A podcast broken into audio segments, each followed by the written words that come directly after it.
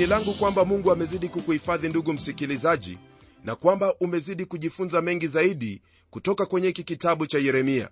Katika somo letu siku hii ya leo twaingia kwenye sura ya 29 hadi ile sura ya 30 mada ambayo twaipata kwenye sura ya 29 ni kuhusu ujumbe ambao yeremia aliwatumia wale mateka ujumbe uliokuwa watumaini kipengele cha kwanza twapata barua hiyo ambayo yeremia aliwaandikia wale mateka kule babeli neno la bwana latuambia yafuatayo katika aya ya kwanza.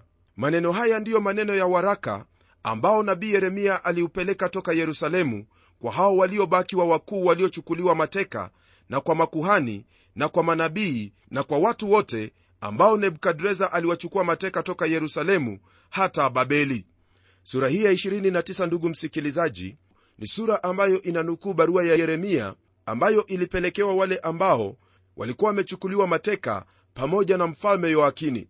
Nitakuuliza uweze kusoma kutoka kwa kitabu cha wafalme wa pili sura ya 24 aya ya 1 hadi 16 ili upate habari zaidi kuhusu jambo hili. Ila yuda ilichukuliwa mateka pamoja na watu wote miaka 11 baadaye. Waweza kupata habari hizo zaidi katika kitabu cha wafalme wa pili sura ya 25 kuanzia aya ya kwanza hadi ile aya ya saba ndugu msikilizaji kuanzia aya ya 4 hadi aya ya 6 mungu anawapa maagizo ambayo wanafaa kuyafuata. Neno la bwana lasema hivi kuanzia aya ya 4 bwana wa majeshi mungu wa israeli awaambia hivi watu wote waliochukuliwa mateka niliyowafanya wachukuliwe toka yerusalemu mpaka babeli. Jengeni nyumba mkakaye ndani yake kapandeni bustani mkale matunda yake oeni wake mkazaye wana na binti kawaozeni wake wana wenu mkawaoze waume binti zenu wazaye wana na binti mkaongezeke huko wala msipungue. Rafiki yangu mungu anawaambia watu hawa kwamba wasifikiri kwamba wataondoka babeli mara moja. Ndiposa anawaagiza kwa kuambia kwamba waendelee kuishi maisha jinsi ambavyo yahitajika wakaye na kutulia pale babeli maana watakuwepo kule kwa muda mrefu. Neno la bwana laendelea kutuambia hivi katika aya ya saba kautakieni amani mji ule ambao nimewafanya mchukuliwe mateka mkauombee kwa bwana kwa maana katika amani yake mji huo ninyi mtapata amani. Mungu anaendelea kuwahimiza watu hawa kwamba wautakie amani mji ule ambamo watakuwa wakiishi. Wauombee kwa kuwa iwapo mji huo utakuwa na amani vivyo hivyo nao watakuwa na amani. Wasijiingize katika hali yoyote ya uwasi au kutenda lolote lile ambalo ni la ukaidi bali wajitulize na kuwa raia wema wanaozingatia sheria. Msikilizaji jambo hili pia ndilo ambalo ningependa kuweza kukwambia kwamba ni vyema uchukue nafasi yako na kuombea mji ambamo unakaa kwa kuwa mji huo unapokuwa na amani vivyo hivyo nawe utakuwa na amani. Tunapogeukia aya ya kumi na ile aya ya kumi na moja neno la bwana latuambia kwamba maana bwana asema hivi babeli utakapotimiziwa miaka sabini nitawajilia ninyi na kulitimiza neno langu jema kwenu kwa kuwarudisha mahali hapa. Maana nayajua mawazo ninayowawazia ninyi asema bwana ni mawazo ya amani wala si ya mabaya kuwapa ninyi tumaini siku zenu za mwisho. Ndugu msikilizaji haya ambayo mungu anawanenea watu hawa ni mambo ambayo yanadhihirisha waziwazi kuwa yeye aliwapenda watu hawa na kwamba kwa ajili ya agano lake na ibrahimu hawezi kuwasahau hata kidogo. Ndiposa amewaambia miaka taslimu ambayo watakuwepo katika nchi hiyo ya babeli. Na kisha baada ya miaka hiyo kutimia mungu atawarudisha katika nchi yao kulingana na neno lake jema ambalo aliwanenea. Ila ningependa ufahamu hili msikilizaji kwamba kule babeli kulikuwepo na manabii wa uongo waliokataa kupokea ujumbe huo ambao yeremia aliandika ujumbe uliokuwa ni kutoka kwake mungu. Waliandika barua kule yerusalemu wakisema kwamba mungu amewachagua makuhani wapya na kwamba yeremia ni lazima auawe. Haya tuyapata katika aya ya 30 hadi 32 ambapo neno la bwana latuambia hivi. Ndipo neno la bwana likamjia yeremia kusema uwapelekee habari watu wote waliohamishwa kusema bwana asema hivi katika habari za shemaya mnehelami kwa sababu shemaya amewatabiria ninyi lakini sikumtuma mimi naye amewatumainisha naye amewatumainisha neno la uongo basi bwana asema hivi tazama nitamwadhibu shemaya mnehelami na wazao wake hatakuwa na mtu atakayekaa katika watu hawa wala hatayaona mema nitakayowatendea watu wangu asema bwana kwa sababu amenena maneno ya uasi juu ya bwana. Ndugu msikilizaji kwa ajili ya shemaya kunena maneno ambayo mungu hakumwagiza kunena mungu alitangaza hukumu juu ya huyo nabii wa uongo. Mungu alinenea yuda akiwaambia kwamba kile ambacho kimewapata kimewapata kwa sababu ya dhambi zao. Yeye daima huhukumu dhambi. Mungu hajabadilika ndugu msikilizaji licha ya watu wengi kufikiri kwamba yule mungu wa agano jipya ni tofauti na mungu wa agano la kale fahamu kwamba yeye hajabadilika na wala hatabadilika hajakuwa mzee wala kujifunza kitu kingine kipya. Yeye ni mungu yule aliyekuwepo aliyepo na atakaye kuwepo. Mungu hajanena tu katika historia bali pia ananena pamoja nasi kupitia neno lake. Ndiposa katika kitabu cha waraka wa pili wa petro neno la bwana latuambia yafuatayo katika sura ya kwanza aya ile ya 20 neno lasema hivi mkijua neno hili kwanza ya kwamba hakuna unabii katika maandiko upatao kufasiriwa kama apendavyo mtu fulani. Msikilizaji jambo ambalo wafaa kufahamu ni kwamba petro haneni habari za matokeo ya ufunuo wake mungu bali ananena kuhusu mwanzo au msingi wa ufunuo huo kwa kuwa anasema kwamba hakuna unabii katika maandiko upatao kufasiriwa kama apendavyo mtu fulani. Msikilizaji manabii ambao waliandika maneno haya na kuzungumza katika siku zilizopita wao hawakuandika matokeo ya yale waliyoyaona bali wanaandika na kunena hicho ambacho mungu aliwaagiza. Tunapolikaribia neno lake bwana ndugu yangu ni lazima tuweze kufahamu kwamba sisi hatujui chochote sisi ni wenye dhambi ambao twafaa kuweka mapenzi yetu mbali kabisa na maono yetu kuhusu neno la mungu na kusikia kile ambacho mungu anatuambia. Jambo hili ndugu msikilizaji ndilo jambo ambalo wafaa kufanya. Kwa kuwa shida iliyokwepa wakati wa yeremia miongoni mwa wale makuhani na manabii na wakuu wa watu ni shida hiyo ya kutaka kujiinua na kufikiria lolote lile ambalo mtu iwataka kuhusu neno la mungu ambalo liliwajia. Ila ningependa ufahamu jambo hili ndugu msikilizaji kwamba wewe unapoinua wewe unapojiinua katika mawazo yako na kuanza kufikiria lolote lile ambalo wataka hasa kuhusu neno hili la mungu wewe unatumia akili ambazo ni ndogo mno. Maana mungu aliyenena na manabii ni mungu anayefahamu kila kitu kwa kuwa yeye ndiye mungu na wala hakuna mungu mwingine kando yake. Kwa sababu hiyo ndugu msikilizaji nitakusii uweze kulisoma neno lake mungu ili uweze kuona jinsi ambavyo mungu alivyoshughulika na watu wake nawe utafahamu kwamba maneno haya ni hakika kwa kuwa mungu ambaye amenena ni mungu mkuu naye pia hutekeleza ahadi zake. Nam hili ndilo kusudi la maandiko haya. Tunapogeukia sura ya 30 ndugu msikilizaji sura hii yanena kuhusu dhiki kuu ambayo itakuja.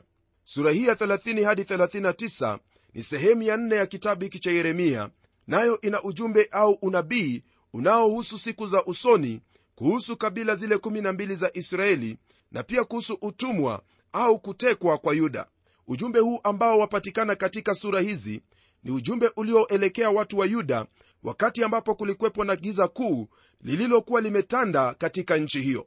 Kulikwepo na giza kuu lakini jambo hilo halikudidimiza ujumbe wa kutia moyo ambao mungu alimpa yeremia katika siku hizo.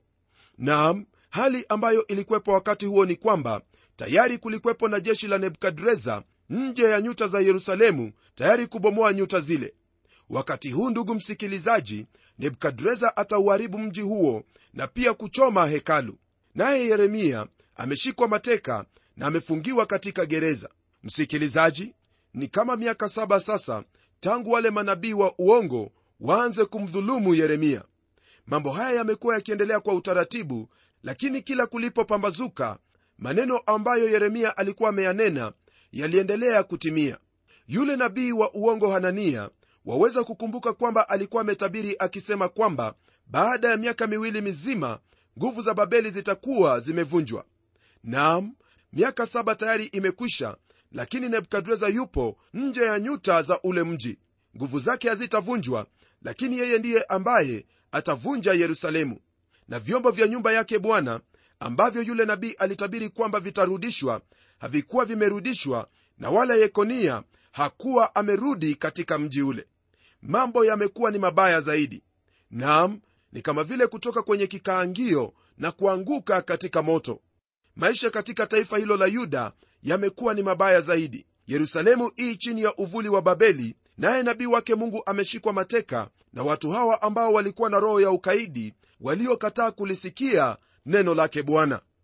Msikilizaji kwa hakika hali ya yuda ilikuwa ni mbaya zaidi kiasi kwamba hali ya kukata tamaa ilikuwa katika mioyo ya watu wengi. Lakini ni katika wakati huu wa giza ndugu msikilizaji ndipo ujumbe wa yeremia unatoka kwenye jela hiyo na kuingia katika kila nyumba katika mji huo. Wakati huu ndugu msikilizaji yeremia haimbi tena ule wimbo wa kuuliza kwa nini alizaliwa bali ana wimbo mpya wimbo wa kutia moyo. Amepitia katika giza kuu lakini sasa anaona mwanga. Usiku umeingia lakini asubuhi yaja msikilizaji hebu sasa tugeukie aya ya kwanza hadi tano ili tuweze kusikia ni yapi ambayo mungu alimwambia yeremia. Neno la bwana latuambia hivi. Neno hili ndilo lililomjia yeremia kutoka kwa bwana kusema bwana mungu wa israeli asema hivi ya kwamba uyaandike kitabuni maneno hayo yote niliyokuambia. Kwa maana tazama siku zinakuja asema bwana nitakapowarejeza watu wangu wa israeli na yuda waliofungwa asema bwana nami nitawarudisha hata nchi niliyowapa baba zao nao wataimiliki. Na haya ndiyo maneno aliyoyasema bwana katika habari za israeli na katika habari za yuda. Maana bwana asema hivi tumesikia sauti ya tetemeko na ya hofu wala si ya amani. Ndugu msikilizaji yeremia bado alikuwa amefungiwa kwenye gereza. Naam lakini bado alikuwa na neno hilo la mungu ambalo mungu alikuwa amempa. Kumbuka kwamba ndugu msikilizaji watu walikuwa wamepata ujumbe wa yeremia kwamba hakutakuwepo na amani. Lakini wale manabii wa uongo walikuwa wamesema kwamba kutakuwepo na amani lakini amani haikuwepo. Jambo hili ndugu msikilizaji ambalo lilitendeka wakati wa yeremia ndilo jambo ambalo pia latendeka wakati huu. Ni vyema uweze kuwasikia watu wanapohubiri lakini wasikie kwa umakini kabisa isije ikawa kwamba maneno wanayoyanena yawe ni maneno ya uongo ambayo wamekufanya kutumainia. Hakuna lililo baya kama wewe kuegemea watu ambao unauhakika kwamba hawana neno la mungu bali wana maneno yao wenyewe maneno yanayotoka katika mioyo yao iliyopotoka. Msikilizaji mungu ametupa neno hili lake ili kwamba yeyote ambaye ananena neno hili au ananena kwa jina la bwana uweze kumpima kutokana na neno hili la mungu. Lolote ambalo halitoki katika neno hili ndugu yangu usilikubali hata kidogo wala usiliamini. Tena napenda kuongezea kwa kusema kwamba iwapo hauna uhakika wowote ule kuhusu jambo ambalo umelisikia kutoka kwa mtu aliyekuwa akinena neno hilo muulize yule mtu au waulize watumishi wengine wa mungu au utafute ushauri kutoka kwa watumishi wengine wa mungu ili kwamba uwe salama pasipo hivyo ndugu msikilizaji utajipata katika hali ambayo watu hawa wa yuda walijipata walipotumainia maneno ya uongo kutoka kwa midomo ya wale manabii wa uongo. Rafiki yangu hilo ndilo ambalo wahitaji kufanya iwapo utaendelea kukuwa katika imani na kuendelea kusitirika katika neno lake. Kwenye aya ya sita hadi saba neno la bwana latuambia hivi. Ulizeni sasa mkaone kwamba mwanamme aona utungu wa uzazi mbona basi ninaona kila mtu anaweka mikono yake viunoni kama mwanamke aliye na utungu na nyuso zote zimegeuka rangi. Ole maana siku ile ni kuu hata hapana inayofanana nayo maana ni wakati wa taabu yake yakobo lakini ataokolewa nayo. Msikilizaji nabii yeremia aliona siku hiyo kuu ya bwana ambayo manabii wengine wote pakiwepo nabii isaya walinena kuhusu. Neno hilo lanena kuhusu siku ya bwana ambayo itakuwa ni siku ya giza na wala siyo siku ya nuru. Na watu watapitia siku hiyo ya giza ya dhiki kuu kabla ya wao kuona mwanga wa mchana. Naam mungu anawaambia waziwazi kwamba bado hawajaona chochote kile. Maana dhiki kuu itakuwa ni mbaya zaidi na wala hakutakuwepo na siku nyingine itakayofanana na siku hiyo. Rafiki yangu fahamu kwamba siku hiyo ya dhiki kuu ni siku ambayo yaja. Nayo siku hiyo itawapata wale wote ambao hawajamwamini yesu kristo kama bwana na mwokozi wao. Maana hiyo dhiki itakapoingia hapa ulimwenguni kanisa tayari litakuwa limenyakuliwa na wala halitakuwepo. Nam hilo ndilo tumaini tulilo nalo katika neno lake bwana. Tunapogeukia aya ya 8 na 9 twaingia kwenye kipengele kingine ambacho chahusu ufalme unaokuja. Neno la bwana latuambia hivi katika aya hiyo ya 8 na ya 9 na itakuwa katika siku ile asema bwana wa majeshi nitaivunja nira yake itoke shingoni mwako nami nitavipasua vifungo vyako wala wageni hawatamtumikisha tena. Bali watamtumikia bwana mungu wao na daudi mfalme wao nitakayemwinua kwa ajili yao. Msikilizaji baada ya wakati huo wa taabu watu wa israeli watarudi katika nchi yao. Nam mungu atamwinua daudi ili aweze kuwatawala tena katika ufalme huo tunapotelemka kwenye aya ya 18 neno la mungu latuambia hivi. Bwana asema hivi tazama nitarudisha tena hema za yakobo zilizohamishwa na kuyahurumia makao yake nao mji huo utajengwa juu ya magofu yake wenyewe nalo jumba litakaliwa kama ilivyokuwa desturi yake.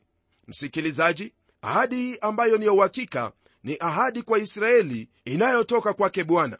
Lakini mambo haya yatakuwa lini ni lini ambapo ahadi hii itatekelezwa?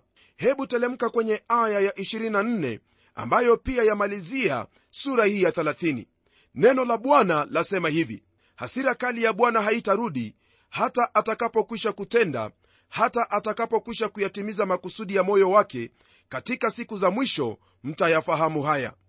Msikilizaji maandiko haya yanena kuhusu unabii ambao utatimilika katika siku za usoni hasa unabii huu walenga ule ufalme wake kristo ambao bado haujawadia lakini ufalme huo waja na utakuwepo kwa wakati wake bwana. Msikilizaji mungu ambaye ameumba ulimwengu wote ni mungu ambaye anajua ni kitu kipi ambacho anakitenda. Nami ningependa kuweza kukutahadharisha kwa kukuambia kwamba tazama yote ambayo neno la mungu lanena hapa ni maneno ambayo mengine tayari yamekwisha timia na mengine bado hayajatimia kumbuka kwamba nabii isaya alinena kuhusu babeli kabla ya babeli kuweza kuinuka. Babeli iliinuka na ikawa ufalme ambao ulikuwa na nguvu sana katika ulimwenguni kote. Lakini pia kulikuwepo na unabii ambapo nabii isaya alitabiri na kusema kwamba babeli itaanguka. Msikilizaji babeli ilianguka maana tumesoma katika neno la bwana kwamba mungu atawarejelea watu wake na kutoa nira ya babeli juu ya watu wake msikilizaji neno hili la mungu ni hakika na ni vyema uweze kuliamini. Amini neno lake bwana nawe utakuwa na amani moyoni mwako kama vile yeremia alivyokuwa na amani katika moyo wake licha ya hali ngumu aliyokuwa nayo. Msikilizaji wangu lile ni kuambalo ni hili. Chukua wakati wako na utazame biblia vyema nawe utapata kwamba mengi ambayo yametabiriwa tayari yamekwisha kutimia na kuna mengi zaidi ambayo bado hayajatimia. Ndugu yangu wakati ambapo mambo haya yote yatatimia wewe utakuwa upande upi? Utakuwa upande wa watu ambao wamepuuza neno lake mungu au wewe utakuwa upande huo wa watu ambao wamemwamini mungu kupitia kwa neno lake? Chaguo ni lako ndugu yangu. Lile ambalo utachagua litakuwa na matunda yake nawe utakula kutokana na matunda hayo lakini nina ujasiri huu kwamba ndugu yangu wewe una busara ambayo mungu alikupa nawe utaitumia kwa kuchagua ule upande ambao utashinda. Upande ambao unashinda ni upande wake mungu. Ndiposa neno la mungu latuambia kwamba iwapo mungu yu upande wetu ni nani awezaye kuwa juu yetu? Rafiki yangu hakuna yeyote anayeweza kuwa juu yetu maana twamtazamia mungu kutenda neno lake jema kupitia kwa mwana wake yesu kristo ambaye alitufilia pale msalabani. Ndugu yangu hiyo ndiyo njia pekee ya wewe kuweza kusalimika katika ulimwengu huu. Neno lake bwana litasimama milele na vivyo hivyo wale wote ambao wameliamini neno hili yani biblia. Mungu akubariki unapofanya udadisi wako ili uweze kufahamu kwamba kwa hakika hili ndilo neno lake bwana. Hebu tuombe pamoja mungu wetu tena baba wa bwana wetu yesu kristo na kushukuru kwa ajili wewe ni mungu na wala hakuna mungu mwingine kama wewe. Tazama bwana umetufunulia mambo makuu mambo ambayo mioyo yetu inaposikia inabubujika kwa furaha kwa tumaini hilo ambalo maneno haya kutoka kwenye neno lako limetupa. Namwombea ndugu yangu msikilizaji kwamba katika maisha yake utamsaidia apate kufahamu kuwa neno hili la dumu milele maana hili ni neno ambalo limetoka katika kinywa chako. Asante bwana maana najua kwamba utatenda haya kwa utukufu wa jina lako kwa kuwa nimeyaomba katika jina la yesu kristo aliye bwana na mkombozi wetu. Amen. Ndugu msikilizaji mungu awe pamoja nawe hasa unapozingatia kulisoma neno hili na kuliweka moyoni mwako na kutenda jinsi ambavyo neno hili la kuagiza. Hadi kipindi kijacho mimi ni mchungaji wako jofre wanjala munialo na neno litaendelea.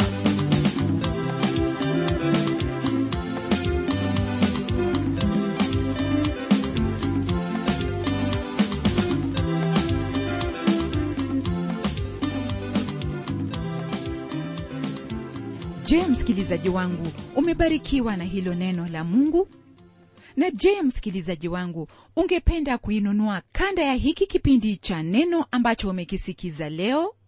Tafadhali niandikie barua ukitumia anwani ifuatayo. Andika kwa mtayarishi kipindi cha neno transworld radio. Sanduku la posta ni 21514 nairobi kenya. Pia waweza kutumia anwani yangu ya email ambayo ni pomodo at twr co ke na kama wewe ni shabiki wa hiki kipindi cha neno tafadhali tutembelee kwenye websaiti yetu ambayo ni www twrafrica.org. na hadi wakati mwingine ndimi mtayarishi wa kipindi hiki pamela umodo ambaye ninakuaga nikikutakia baraka tele tele neno litaendelea